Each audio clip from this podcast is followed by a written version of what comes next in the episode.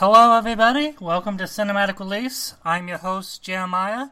I have with me today, all the way from Germany, Yana. Say hello, Yana. Hi. And today we're going to be talking about two films uh, Quentin Tarantino's Jackie Brown, because Yana is doing a Tarantino retrospective of sorts.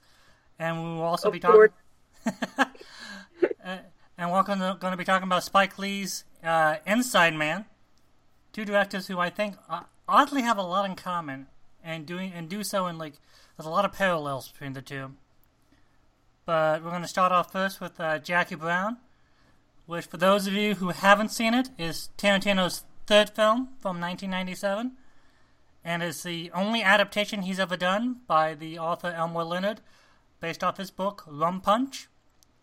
And Tarantino did something sort of uh, interesting. He took the story and he changed the race of Jackie. In the book, she's white, and he made her black for the movie, and then made the whole movie not just an adaptation, but an homage to blaxploitation. And um, Yana, how familiar are you with uh, blaxploitation? Um, I think I sort of know what it means. Like I can infer, but the thing is, it's not exactly the topic I grew up with. Right. Um, So, Blaxploitation is essentially a movement that happened in the 60s and 70s uh, when the studios, the studio system, uh, fell apart. Independent movies began to uh, form up, and you started to be able to make movies without big budgets and without the studios backing.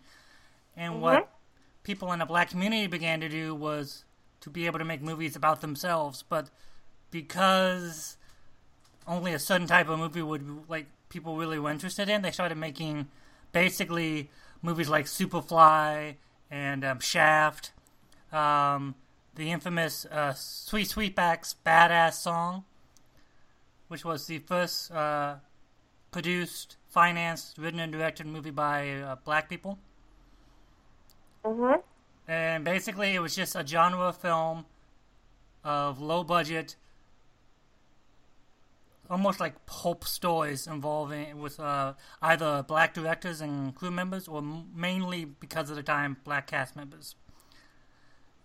And it was uh, a lot of uh, Tupac and a lot of uh, hip hop community like to call back to those times because it was really a time in which black people were allowed to be the heroes.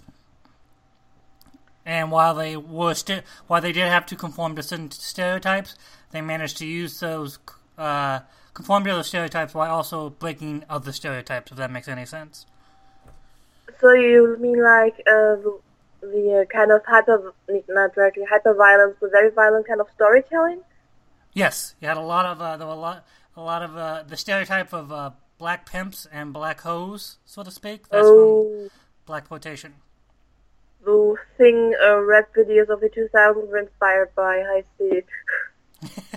Well, uh, Jackie uh, Jackie Brown, played by Pam Grier, she herself was a huge blaxploitation star. She was um, there was a series of films, uh, Coffy, uh, Black Coffee, and she was also in, I believe, in one of the Shaft films. But she was a she was a, a huge part of the blaxploitation film, so that's why he actually actively sought her out for this movie. Alright, I was starting to think. I mean, whenever I try to talk about Tarantino to my uncle, who's also a big, big film buff, he was like, You have no idea what this is about because you're way too young to get it. And now I understand that this also applies to this movie. Amazing. yeah, no, like Jackie Brown. Um, for those of you who haven't seen it, is the basic story is Jackie Brown is an airline stewardess who is involved in money laundering. Jackie, played by Pam Grier, who money launders for Ordell, played by Samuel Jackson, who is a gun uh, a gun dealer and a gun smuggler. And what happens is Jackie gets busted with some cocaine on one on her way back by the ATF, and what happens is Ordell then tries to all his money's in Mexico, and she comes up with a plan to get all his money into America, while also trying to diminish her jail time. And at the same time, a bail bondsman comes into play, and they start a romantic relationship.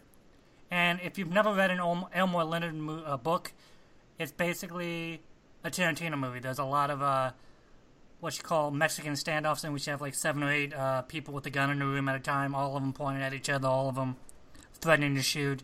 There's a lot of double crosses and a lot of stories that run parallel and intersect with each other. And Elmore Leonard So is. you- So what you're saying is Tarantino toned it down. Yes. Um, this is Oh my god. one of the reasons why I love Jackie Brown as a Tarantino movie. It's his most mature movie in terms of like since he adapted it, it's not his story, so there's a lot of Tarantino's all over the place in this movie, but Elmore Leonard is also Tarantino's favorite author. And if you ever read an Elmore Leonard book, it's basically a Tarantino movie minus the N word. Uh, like the, That's di- interesting. the style of dialogue is very Leonard and like there's a book that Leonard wrote called Tishomingo Blues, and one of the characters is obsessed with blues, and there are long passages in the book where he'll just talk to another character about the blues, and not in a sort of like this is this and this is that, but very much in that sort of Tarantino conversational style of well, you know, if you like this, you like that, and all that is just because what he did is this and it's in very sort of like conversational, informal style, much like what Tarantino does. So instead of talking about in-depth comic book knowledge, let's just talk about music. Yeah, and um, Okay. there's a lot like the music, uh, the music for Jackie Brown, um, the opening Mhm. song. That is from a blaxploitation movie called Across 110th Street. Of course it is. No, I'm kind of floored right now because we really have no idea about this genre over here. Like I can identify kung fu movies or samurai movies or westerns or whatever, or heist movies, and I can sort of, I can sort of, um, you know, recognize the songs used in these other movies. But this was just, oh, I have no idea what this is. But I think the music is from the '70s, probably. Yeah. Um, in fact, there's a lot of uh, there a lot of course a lot of little nods to the uh, blaxploitation movies. Um, the judge who sets Jackie's bail is Sid Haig, and he's from a lot of grindhouse movies. And he was he did a, he did a couple of movies with Pam Grier herself. And indeed, um, the the bail bondsman played uh, Max Cherry, played by Robert Forster, was really big in the '70s. He got a lot of older actors for this movie actors who hadn't really done anything for a while. Pam Grier, Robert Forster, who now they do a lot, basically got a resurgence in their career because of Tarantino. And this is back when Tarantino had the reputation for rescuing careers. Hmm. But um, I'm wondering what you thought of Jackie Brown. Like, did you like it? I did like it. I liked it quite a lot, actually.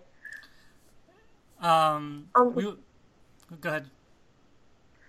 Um, well, I am, as you said, doing this Tarantino retrospective, Right? partially because I really enjoyed what I enjoy his later movies, and I have never seen the early stuff, and um, partially because it's just something very structured I could do. Um, but so far, this is the second movie I've watched and it's out of order because I couldn't, I didn't have the time to do Pulp Fiction before this. Okay. Uh, so I was surprised because, as I mentioned before, it seems very toned down in regards to the violent context. Like, people are shot in this movie, but it takes about 20 minutes for the first person to be shot, and we don't really see it. We see a very far shot of it. And even when shit goes down at the end, and, and most people in this movie, of this movie die, it's very uh, ungratuitous. Like, Right. there's no blood spraying, the violence is extremely toned down. Um, so that was, it was surprising that Tarantino would do that. Well, and again, this Purge own movie, well, own movie. So Well, there is there's an interview with uh, Ben Mankiewicz, and he's talking to Quentin Tarantino, and he goes, "What would you say to someone who says Jackie Brown is their favorite movie?" And he goes, "Well, I would say to him, then the favorite movie is not a Tarantino movie, because Tarantino doesn't even view Jackie Brown as part of his oeuvre. He does it like for him, it's like the one time he did an adaptation, and he's talked about how he'll never do another adaptation again."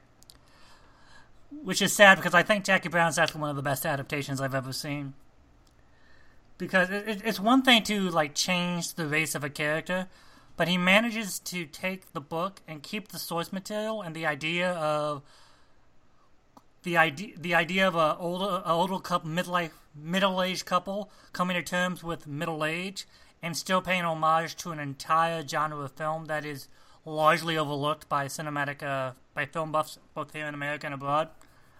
hmm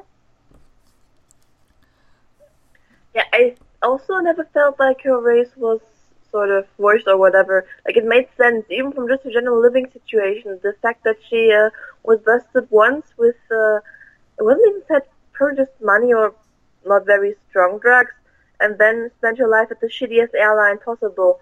That kind of, you know, seems to fit to me. Right, it's like it was very much. I, I will. Organic? well, it was. No, okay, I- you used that word differently, I think. Um, Well, I remember watching this uh, last week, and I was struck by just how. Because Tarantino, while a great filmmaker, normally doesn't dwell on things like getting older.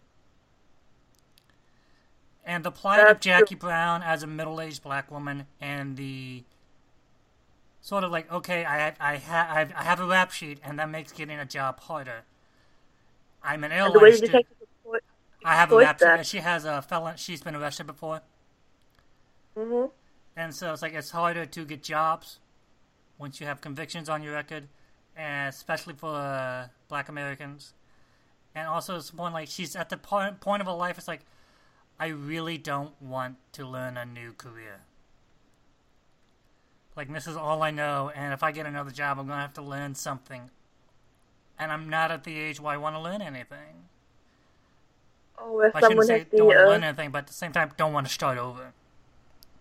Or she's also not at the age where someone would be patient enough to let her start over or just learn a new job, I think. Right. Well, I this is a movie where I discovered Pam Grier, and I also discovered Robert Forster, who played Max Cherry. Hmm And I adore Robert Forster. I don't know why. I think I just like the way like there's a type of acting that he does of just like he, it's not really acting. It just feels like he's the character. He's not doing anything overly affectatious. He just t- tells you the line straight. Like when he's describing how a bond works, it's just very like there's no dramatic flourishes. He's just this is a guy who's been a bail bondsman for forty years, so this is how he's going to act. He had a familiar face somehow, but I don't remember seeing it elsewhere. Did he do spaghetti western by any chance? No, I oh. can't. He's American. Some spaghetti westerns, but um, Well, no, he he did a lot of '70s films, so he might have actually done some spaghetti westerns. I'm not sure if he has. all right. He has the face for it. I don't know.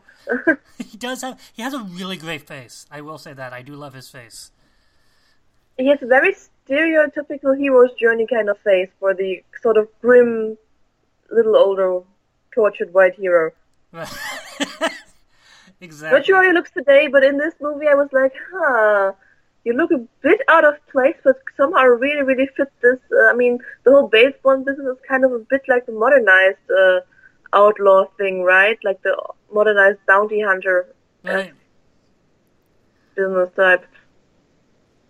And I, I really liked, in a weird way, um, going back, uh, we're going to talk about the one thing I don't like in this movie, and we talked about a little bit, and that's the N-word usage. The thing he apparently toned up in, in exchange for toning the violence down. Yeah. And especially in that scene when you, the first time he shoots somebody, when Ordell shoots Beaumont, played by oh Christopher god, Tucker. that entire sequence, I was just so uncomfortable. Well, it's uncomfortable, A, because of the language, and B, because you know what he's doing. Yeah. And because Tarantino does a really sort of like, with the language, it's really sort of cringy. But then that whole thing with the camera, with the camera angle from inside the trunk, and it's just Yeah. two talking, and you know, you know, like you know, like you know, the moment Beaumont gets in that trunk, he's dead. The minute there's a trunk involved, yes, absolutely. It's either than losing several limbs. And then once he gets in the trunk, he just sort of drives around the corner, shoots him, and there it is. To cheerful music. That is very Tarantino. Uh, this is also the movie where I discovered the Delfonics. I'm not ashamed to say that, and I still listen to the Delfonics. Mm-hmm. Um, but this what's really interesting is when you you mentioned his older films. His older films, you can definitely feel the the influence of spaghetti westerns. It's like also a lot of long things. takes and sort of I like think the whole connection to spaghetti westerns I made because my favorite moment in Kill Bill, which is also kind of my favorite movie, uh, was set to the spag- to spaghetti western soundtracks. yeah.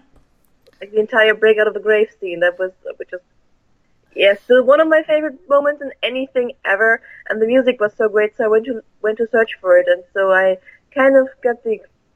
That's how I discovered the connection.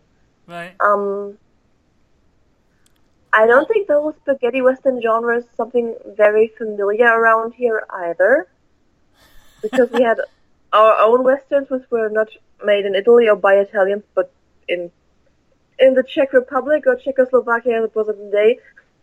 The whole thing, where we do our own really romanticized western stuff. Right. So the entire the uh, the let's say the the um the genre hmm like this special kind of niche that spaghetti westerns are is also something that's not very familiar around here. Well, um, spaghetti westerns, while popular, like there are a lot of uh, western genre, neo and western genres that popped up on the 60s and 70s, especially in Europe. Uh, Italy, Oh. Germany, Czech had them. Uh, I believe even, um, oh god, uh, France had a couple. It was just an Funny easy, cheap thing to make. Funny that you mentioned that we had um we have this book series. It's a western, and I use the air quotes because it's written by a guy from prison who has never set foot into the United States. about that, it's very ex- extremely like this wouldn't fly in the U.S. is what I'm saying. It's extremely romanticized with a very noble savage race stuff, and they they had a very popular movie adaptation around the 70s, which was filmed in the Czech Republic or Czechoslovakia or I think the Czech part. I have no idea.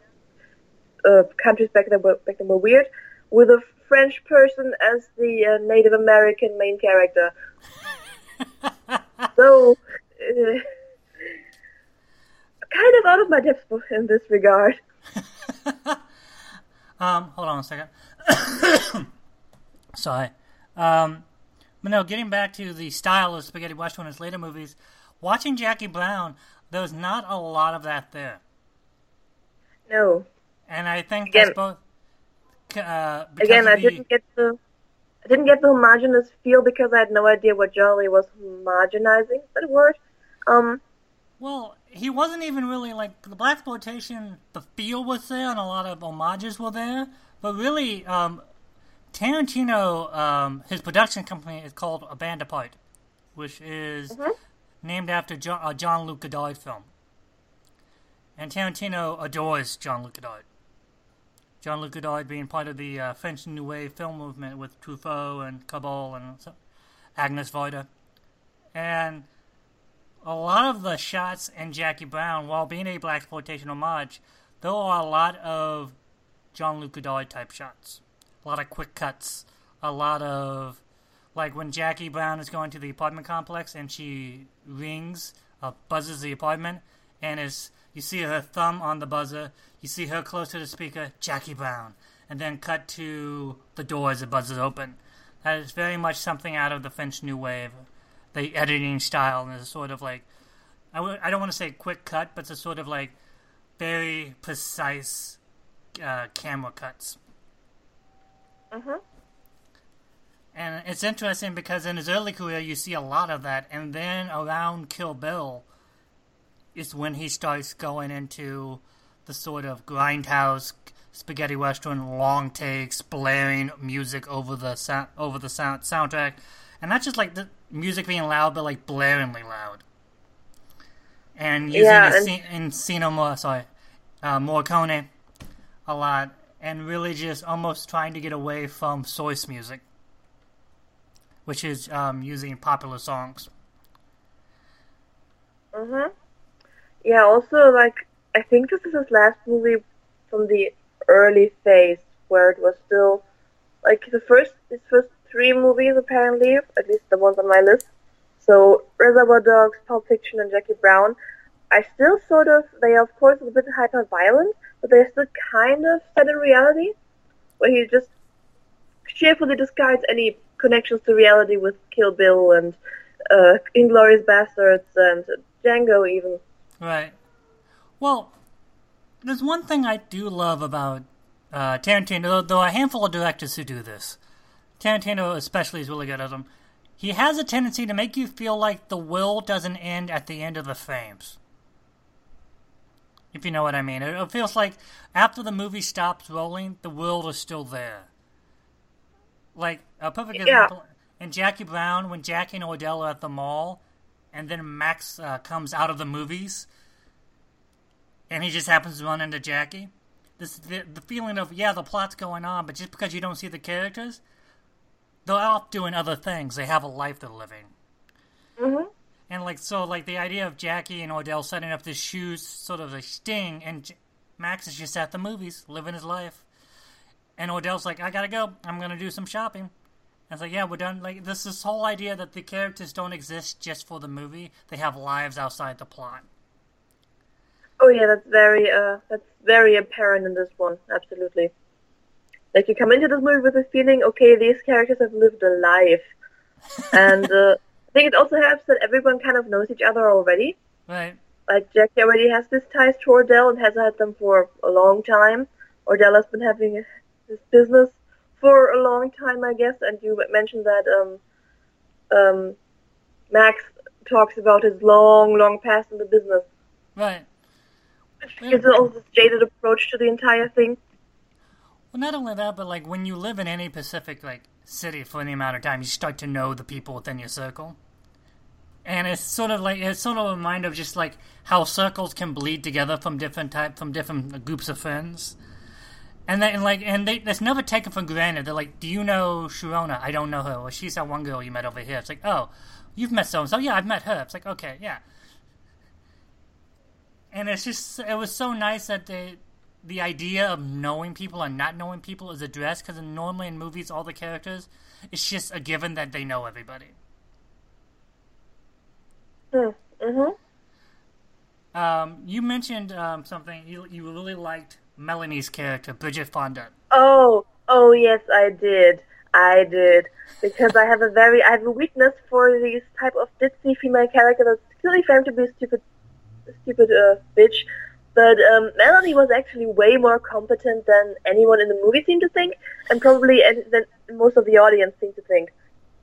oh Like, no like, go ahead go ahead no, just from my experiences with. I mean, I, well, I was a bit too young to to uh, have any idea of what the discourse around this movie was like when it came out, and it was pre-internet days, so discourse was probably not that heavy anyhow.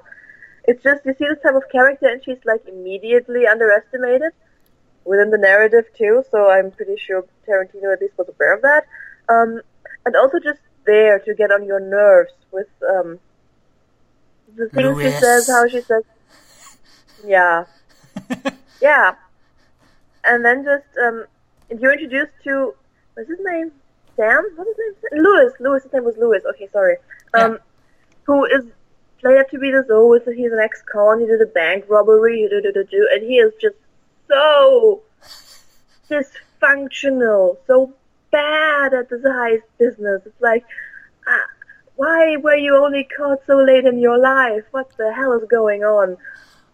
well like when Melanie is told to do her part in this um, exchange thing, she would actually have done mostly okay without him. Mhm. he just shoots her in the parking lot. This is so ridiculous. well and the one thing that elmore leonard has in common in all his books is most criminals are not smart All right. It's like the, you you do have some smart criminals, but if you're really smart, more than likely you're not going to choose a life of crime. Or if you are, you're going to be, have it so where you are not Im- immediately connected to the life of crime. It's one of the reasons why. Ordell is constantly trying to act respectable, because he Mm-hmm. doesn't want to be confused with them. oh, that makes sense. It- uh, This is, this maybe inspire Reservoir Dogs because Reservoir Dogs also felt like, oh my god, there's a bunch of incompetent people trying to commit crimes, and oh, yeah, you're all dying now. Congratulations. well, no, that's the thing. Like I said, Tarantino is huge, hugely influenced by Elmore Leonard, especially in terms of like characterization and how they talk, and the sort of like, as I said, uh, intersecting parallel stories. You mentioned no one uh, gives credit to Melanie. I think Ordell is very, very aware of how. I would, at the very least, say how strategic Melanie is because he constantly warns people do not underestimate this woman. The last thing we yes. want is this woman talking. yes, and it's just more like, okay, I know she's um, only out for her own self interest and will do what it takes to get there. Right. Um, but he still, it's apparently, like, it baffles me that he tried to use the other girl, Sharonda, for the first exchange when he had Melanie at his disposal so to speak. well, not only that, but the, the the very sort of like honesty of you you gave someone ten thousand dollars. Who are they to you? Nobody. Of course they ran off. Ten thousand dollars is a lot of money. and it's that sort yeah. of thing of like, yeah, there's really nothing tying her to Ordell. They're not. He's um, not particularly nice to her. He's not friends with her. You gave her ten thousand dollars. I'm I would have run off as well. Especially with the kind of life uh, he leads. Yeah. Kind of. And not only that, like especially the implied sort of like almost because he implied that he has one of them that he picked off of a bus stop. She that she's mm-hmm. country stupid, and it's sort of like an implied like he's keeping her as as at the very least, a live-in girlfriend. And it's sort of implied that maybe she's not there 100% on her own. Um, yeah. Yeah, like, you mean the, I think this was Sharonda, the black girl that, uh, does the exchange and then whose house, oh, it's his house, but the house she lives in, she's like a background accessory for the last yeah. scene of the movie. She seems unwell. She does. And I, I, I, like it because I don't like it, but I like the fact that it's, Tarantino uses it to underlie the. Ordell is a very charming character, but it helps underline the fact that he is also a devious, quite evil person. Absolutely.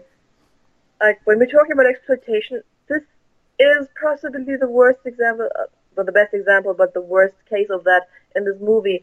Like this poor girl seems to not know what's going on around her, and what she does know makes her panic. And um, she's also the kind of girl I can see any kind of parent go off to Hollywood on her own. Right. And that's a common story, but who would think that she could survive in the outside world on her own? What I mean, we don't even. She has like two lines of dialogue, but the dialogue she does have sticks out for that. Oh God. That's when Jackie's like, oh, you, you know you can eat. Oh, I, I'm not sure. No, no, go ahead. You can eat. And you realize she probably isn't properly fed. or she just has no idea how to act natural. Right. Something Louis also had problems with. And Melanie a little, but she would have been fine. Right. Um, we're gonna move on now to Inside Man. Mm-hmm. Did you have anything? Did you have anything to add, uh, Jackie Brown, before we move on? Nope. Okay, we're going to move on to Spike Lee, uh, Inside Man. Uh, Spike Lee, who had a bit of a feud with Tarantino uh, because of Tarantino's uses of the not only his uses of the N-word in his early films, but because of Django Unchained. This I even heard of. Like I didn't hear much about Spike Lee, but I was like, a feud? Oh, this was the guy who said he wasn't going to watch Django because of his ancestors. Yes. Which is a very abbreviated summary of the uh, subject. And back in the day, I was like, okay. But now I understand where he was coming from. Yeah. No, Spike I, Lee is like known in America. I when I growing up, I was told not to watch Spike Lee movies because he didn't like white people. Uh huh. And it is he because he is so open about race in his movies, and because his movies deal with race, there is a sort of underlying. There are not a lot of Spike Lee fans outside of like maybe New York City. The, the, sure, there are all across the country, but there's a very specific type of film buff who doesn't like Spike Lee. The Mhm. racist white boy, we'll put it that way. to, to be blunt about it. Um, but Spike Lee is also he does a lot of stunts to draw attention to the issue of race. Uh, he did a movie with Denzel Washington, uh, Malcolm X, and when he showed Malcolm X for the critics, he put out a press release saying he only wanted black film critics to show up. huh. And of course, a lot of people were outraged. This is uh, using our favorite term, reverse racism. I was about to say. But uh, what he did end up doing was showcasing that there were no black film critics. And the fact that a lot of newspapers didn't even have black people on their staff. Well, if they did, they had to send copy editors in place because he wasn't bending. and so, in the, all this sort of hubbub of how dare he, he basically said, "Yeah, you know what? You talk about how you want to make us, you want us to make films. We're making films, but who? Where's our voice and about these films?" Wasn't this 1992 even? Yeah, and this Like is Malcolm uh, X? Malcolm X, I believe ninety two, yes. But Mm. He is a guy who is not afraid of controversy and talks openly about race in every film he does, even if it's a genre film like Inside Man. Mm-hmm. So it was so much subdued until it wasn't. For those of you who don't know, Inside Man is with Denzel Washington, Jodie Foster, uh, Christopher Plummer, Clive Owen, uh, Chiwetel Ejiofor, and um, Willem Dafoe in a small role. Essentially, it is about a bank heist in which Denzel Washington plays an, uh, a detective who gets called in when Clive Owen uh, takes a bank hostage, and it becomes basically a standoff between the two as Denzel Washington tries to figure out what Clive Owen is after, and Jodie Foster is someone who was hired by Christopher Plummer, who owns the bank, to get his uh, the contents of his safety deposit box out without anyone noticing because he there was a very dark secret in the safe deposit box. It turns out that he did business with the Nazis during World War II. Can I just say Yes. that we were that you gave me three movies to choose from, and I didn't know any of them, so made you choose, and you picked the one with the Nazi subplot. well, I pointing that out. say- I gave you the other two movies. They didn't have any Nazi connection whatsoever. And this one didn't in the was like, summary either. I had no idea. Not that I. I mean, that's the kind of Nazi tie-in I'm okay with. It's just I, I saw this and was like, "Are you kidding me?" it just happened to be very serendipitous that this happened, but Uh, well, because it, it's a genre film. It's basically a bank heist slash hostage film, but there are a lot of both blunt and subversive elements about dealing with race and anti-Semitism. it's a bit of a morality tale, really. I'm, I'm, I didn't catch that. What? It's a bit of a morality tale when you look at it. Oh, absolutely. He, um, especially in terms of when he's told repeatedly just to let it drop, and he doesn't. Oh God, yes, that is stupid What- for so many reasons, but I don't think we're there yet. The one Inside Man is one of those movies that I watch, and I forget how fun Denzel Washington is to watch. Because Denzel Washington does a lot of serious movies. Um, he's he's only recently getting back to fun movies, but he is an absolute joy to watch. And just the fun he has of just being a detective.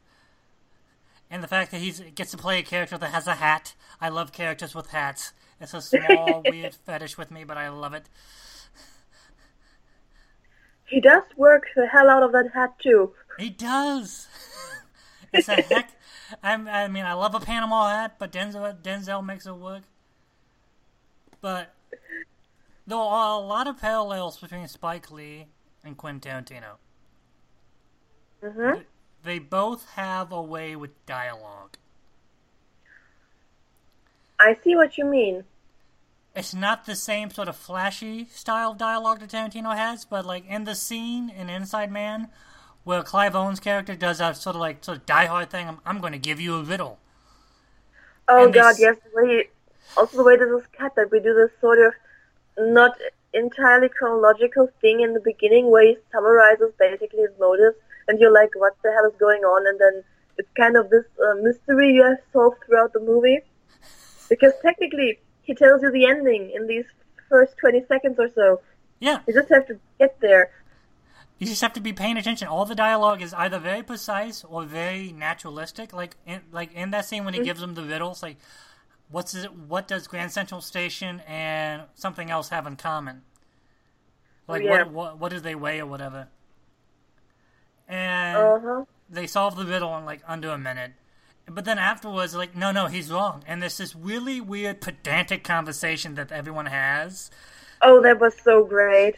Like, this is also actually what would happen because everyone is like, no, it has to be this way, no, it has to be that, that way. And Even then that one doesn't like, who anymore. cares? It's over. Let's move on. Yeah. this is just so, this is so very humane. I don't know. Because it reminded me a bit of uh, Reservoir Dogs, the scene where everybody gets to choose their own colors and everyone wants to be Mr. Black and they start fighting. This room full of full of criminals who are just there. They're like, why can't I be Mr. Black? Why do I have to be pink? And the guy's like, nobody gets to pick their own colors. I will be here all week. well, it's like it's, it's, it's, it's like that realization of you always have that one guy. That one guy's like, no, no, no, that's not what he said. He said specifically, it's like, oh, shut up. You know We have an he meant. entire room full of these people, and everyone keeps going. Everyone. Well, and just there's a there's a lot of things that get whitewashed in World War II history, but the fact that the are people who did business with the Nazis just for profit, not out of fear of anything, but just because they realized they could make a killing. And it was quite profitable considering how, uh, you know, part of the reasons people didn't like uh, a lot of Jewish families was that they were quite rich, and those riches had to go somewhere. Right. And in fact, the like the the ring in the safe deposit box we find out is from his, our Jewish friends of his that he could have saved but didn't. Mm-hmm. Is there, I think, the diamonds, which he probably used to start building his bank? Probably, absolutely. I would. That's what I. That's what I Yeah. gathered. But he still had a bunch of them, but probably not all.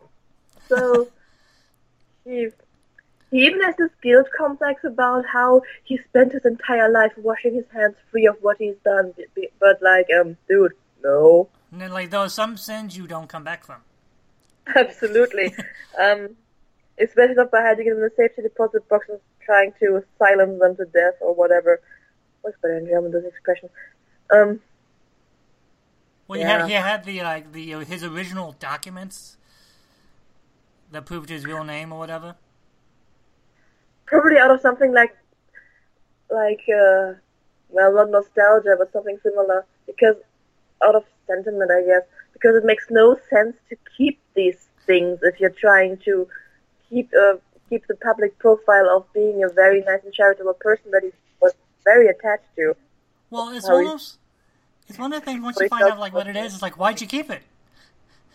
yeah Wait, wait, you did business with the Nazis, you profited off the death of millions of Jews, some of which you actually knew personally, and you kept paperwork?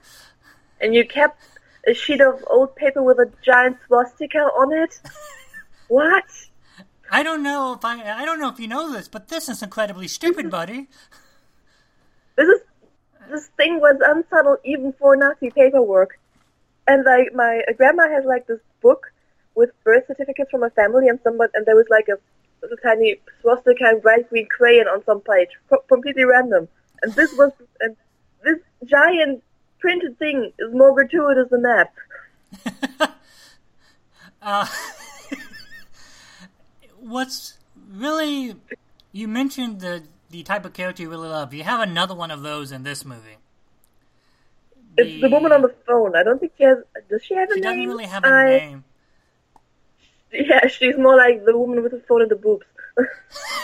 Well, and who is she's the one who who is um, introduced also as like the type of female character we get to be annoyed at because she's talking loudly on the phone in the Right. line in the bank with her friend. But she later has this the testifying scene um, where she makes fun of another guy who um, like you know one of these stereotypical white assholes who would probably complain about reverse racism, who sits Right. in this room after they've all been taken hostage and made to wear masks and be still and just comply, and But starts this kind of uh st- starts playing Mr. Tough Guy. I am not afraid they can make me wear this mask, and then Right. starts being like a baby when they actually do drag him out and punish him for for uh, not complying. And she was like, "This idiot almost got us all killed." I enjoyed that because she was Well- absolutely right, or would have been right if it had been standard uh, hostage taker people. well, like in that same scene, Spike Lee does a very clever thing of the detectives are staring at her breasts, Yes. and it's and, just, and this ties back into another testifying scene where someone can't really identify the uh, female um, accomplice of the uh, of the people of the of the criminals who take over the bank, right. except for her um, except for her cleavage, which applies to total of two women in this. Right. And well, and well, this is it's just sort of interesting because Spike Lee has a sort of dotted hist- a spotted history with feminism. hmm He he's gotten better in his later age because he he even said in an interview, "My older films, I could I should have been better with, but after, as being married and having a daughter, I realize a lot of things I haven't been talking about." Amazing. Right. It happens. It's weird. it's amazing what having two women in your life will do to your views on how women are treated by society. Oh my god, they're people. Whoa. Well, not just like in terms of the people, but like because he is so focused on race, the one of the things he Oh. hasn't really focused on is gender inequality. Which But as funny, he's gotten older, that sort of crept into his storytelling. very racially sensitive issue, especially with black women. It's uh, Well, and what's really fascinating. Go ahead.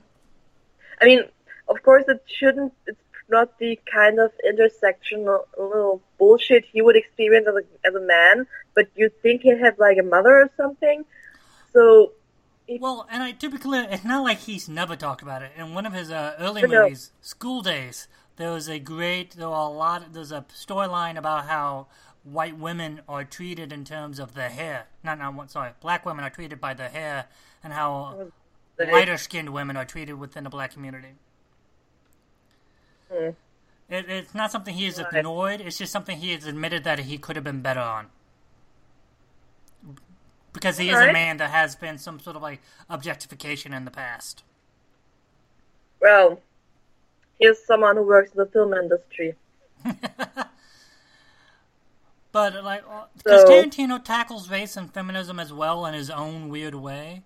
He does so better in his later Uh-huh. films. Um, yeah, he's what I like to call like feminist neutral. In a way, like some people will tell you that Kill Bill is like this amazing empowerment fest because it's women slaughtering each other, and um, not really. Like just the fact that women are slaughtering each other isn't feminist. The fact that they, uh, um, there is this trope: beauty is never tarnished, and the women in that movie get tarnished a lot. Yeah. When Uma Thurman climbs out of the grave, she looks like she's just climbed out of a grave. Right. Um, this is the truly feminist takeaways that the women aren't treated differently than men would be in the same action scenes, Exactly. And oddly, which you don't really me, see. The most feminist thing he's ever done is Death Proof. I think. Um, yeah, I haven't seen that. You haven't And, seen uh, Death Proof yet? Uh, it's also on my list because it's, is, it, is it a feature-length movie on its own? It looks like it was just this half of a feature-length movie he, he made. Somebody It's- else.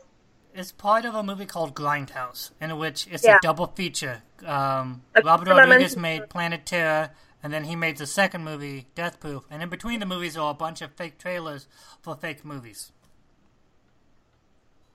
So it's an homage to uh, That's an homage Mm, to Grindhouse Cinema, which is happened at about the same time as Blaxploitation.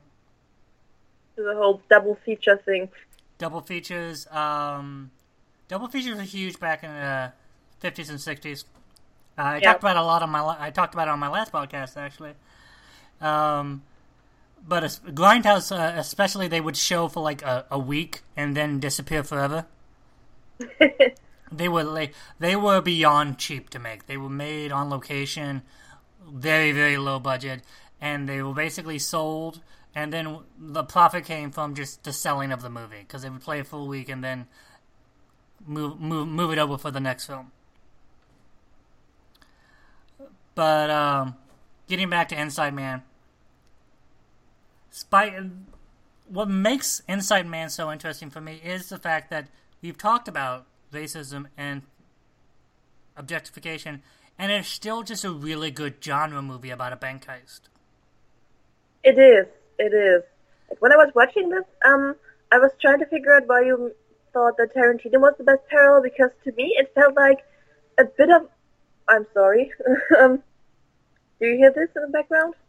I don't hear that now. sirens, which is very, which would be very thematic. But hey, um, because to me, Inside Man felt like uh, like some sort of mixed up between the Ocean's movie, Ocean's Eleven, and stuff because of the heist element and the Mhm. way it was framed, and also a little bit like the Roland Emmerich um, modus operandi when it was like this one. When it's this one central catastrophe that happens, and then a cast of thousands reacting to it. That's very interesting. I, I didn't see that. Um, I will say that Spike Lee is a a literal student of Martin Scorsese. Uh, Scorsese was an NYU film professor for a time, and one of his students was Spike Lee. Mm-hmm. and they actually trade off on projects all the time. Um, Scorsese has produced a bunch of Spike Lee stuff, and Spike Lee has produced a bunch of Scorsese stuff. What I think is really sort of interesting, I, I chose Spike Lee because I think, in terms of what they try to do with each film, which is something different but still centrally thematically the same. Mm-hmm. This is uh, Inside Man is Spike Lee's seventeenth feature film. Really. He has made over seventy movies, short films, and documentaries. He does a lot of documentaries. He does documentaries. Uh, he did documentaries about the the levee break in New Orleans. He did, he's done documentaries about the church bombing and the Civil Rights Act in Memphis, not Memphis, but in Alabama. Mm-hmm. Um, he's much more socially conscious, I would say, than Tarantino is cinematically. Oh my, yeah. Uh, Because Tarantino is socially conscious in life, but In a way. cinematically, he's not. Uh huh. And Spike Lee is from a sort of dying age of filmmakers in which it used to be if you were a filmmaker, you put you could pretty much get what goes on inside that person's head by watching the movie. Tarantino sort of has this sort of like arm's length distance between him and the audience. Like outside of the foot fetish, Mm, mm-hmm. If you were to watch a Tarantino movie, you'd be like, okay, that's a really awesome movie and it's really well made, but I don't know what Tarantino thinks. Well, he likes old style, old style movies. He likes old style music. Well, like, yeah, like all that sort of surface stuff. But if you watch a Scorsese movie, you get almost instantly this is a deeply obsessive Catholic man. You watch a Spike Lee movie, and you know this is a man who cares deeply about race and deeply about human emotion and connection. And there's like there are certain like themes they are obsessed with in terms of redemption with Scorsese, or trying to overcome uh, class and social issues. Whereas you watch a Tarantino film and it's almost wall to wall irony and references. That's true. Yeah. And in fact, There's even sincerity to Tarantino movies and a certain kind of romanticism, but um, yeah, well, they uh, also Ta- very Fight Club ish in that you have to be looking and have to be aware that this is what he's going for to really catch up on that. it's almost like um, someone made a. I'm not going to mention that quote because it requires an immense knowledge of late night TV culture, and I'm not going to get into that. Um, there's a there's a moment in Inside Man where Clive Owen uh, is talking to a young black boy who's playing a violent Uh-huh. video game. Oh yeah, that which is also the only use of the N word within the movie. and you could What unless is this game? I mean, I got that it was like a Grand Theft Auto reference, but uh, violence in video games is sort of something that when Sp- when Spike Lee speaks to violence in video games, what he's talking about is not that video game violence causes violence, because he's talked he he's uh, mentioned this in other movies as well, like Clockers. It's not just violence in video games for the black community. It's that there's an entire entertainment culture dedicated to young black men killing young black men. Hmm. Yeah, that was this is the, the disturbing part about this about this game. Like, at least in the actual Grand Theft Autos, at least the ones I've seen so far, you don't just drive around killing black people.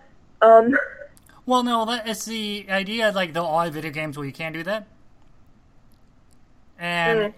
it's the the notion of we have a uh, for again within the black community. Not me, I'm white. Just make that clear.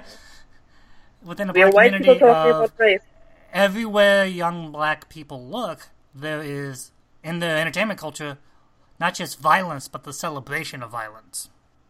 To the extent that black on black crime is apparently such a epidemic problem, and you st- you look at the statistic and start to wonder, um, Well, like yeah, your perception might be a bit twisted in this regard. the young boy actually says it's like um the one rapper I forget his name. Uh, but get rich or, or die trying. Mhm. And it's basically it's not the, he's not trying to overemphasize like that black and white crime like white people don't kill black people it's the within the black community for him this is a very serious issue of we if you want to if you want the young black men to grow up to be better we need to have and at the beginning of a movie he did called Clockers, there is a debate between four or five young black men about about like uh, hip hop, like uh, like NWA and LL Cool J, and the virtue of having clean rap, and if clean rap is an art form. Because there is a sort of sense that LL Cool J is less of a hip hop because his lyrics aren't violent. Wow. Mhm. And so basically, when you see that, it's not so much uh, him saying video games cause violence, it's just his comment on what he believes to be violence that is propagated to black culture and black youth. and normalized and just um and just uh yeah normalized to Yeah, the degree that normalized this is like an just sort of- eight year old kid who plays this Right. with his dad watching on. And this, in some ways, could even be brought into the broader conversation of gun culture. And it's one of the things where, like, Yeah. it, like I said, when I was growing up, I was told that Spike Lee hates white people, and I don't believe that's true. I think he's incredibly brutally honest to white people, mm-hmm. and that makes them deeply unsettled. Like there's a scene between Denzel and the beat cop, and he's like, "Tell me what happened," and he starts using slurs, racial slurs, and Denzel just goes, "Okay, co- tone down the color commentary." He doesn't berate them or threaten him because he only has so much power. Mhm. And he knows that when a push comes to shove, more than likely it's going to be his word against the white white cop's word, and he probably knows whose words are going to take. Yeah, I mean the entire scene starts off with him arriving on the scene and the white police officer in charge so far is like, I want to talk to your manager essentially. Yeah, yeah. Willem Yeah, Dafoe's like, I want to talk to the other guy, the white guy. Mhm. And in fact, even at the beginning of the movie, he's under investigation for Yeah. st- stealing money from a drug bust, and everyone basically says, "Yeah, we know you didn't do it, but we have to investigate you because you've been accused." You've been accused, you've been sort of in the general vicinity of this thing. Oh, yeah. but I, I, for me, I would recommend both these movies with the caveat of be wary early Tarantino movies have some language that are incredibly cringeworthy. Yes, absolutely. He has like a weird fascination with using using the N word. At least in this one, he had uh, Samuel L. Jackson use it mostly exclusive, exclusively, which uh, I think that's because he has a, a, a very deep connection with Jackson. He likes how he says certain words. Because outside Yes, of the N word, no one says motherfucker quite like Samuel Jackson. I think the word motherfucker wouldn't be wouldn't be really a term we use without Samuel L. Jackson. Alright, we're gonna have to start wrapping this up. Sadly, we only have an hour to do this. Oh damn it! Um, remember to uh, review and uh, subscribe to us on iTunes, Cinematic Release, and also remember to look at our not look look at but see listen to our other podcasts.